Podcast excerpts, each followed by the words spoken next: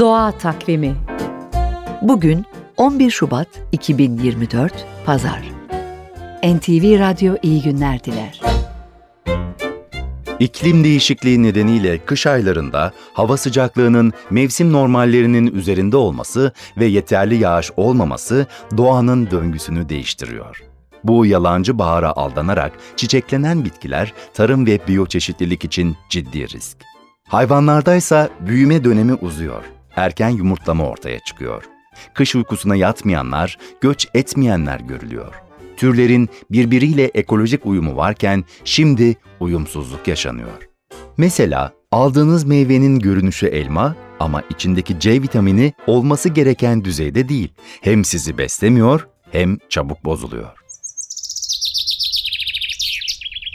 Doğayı anlamak için güne doğayı dinleyerek başlayın.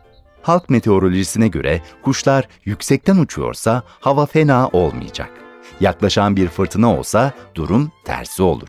Basıncın düşmesi nedeniyle kulakları rahatsız olan kuşlar uyum sağlamak için alçaktan uçar. Çok sayıda kuşun elektrik tellerine konması da hava basıncının hızla düştüğünün işareti olabilir. Bu arada yağmurdan önce kuşların sessizleştiğini de gözlemleyebilirsiniz. Doğa Takvimi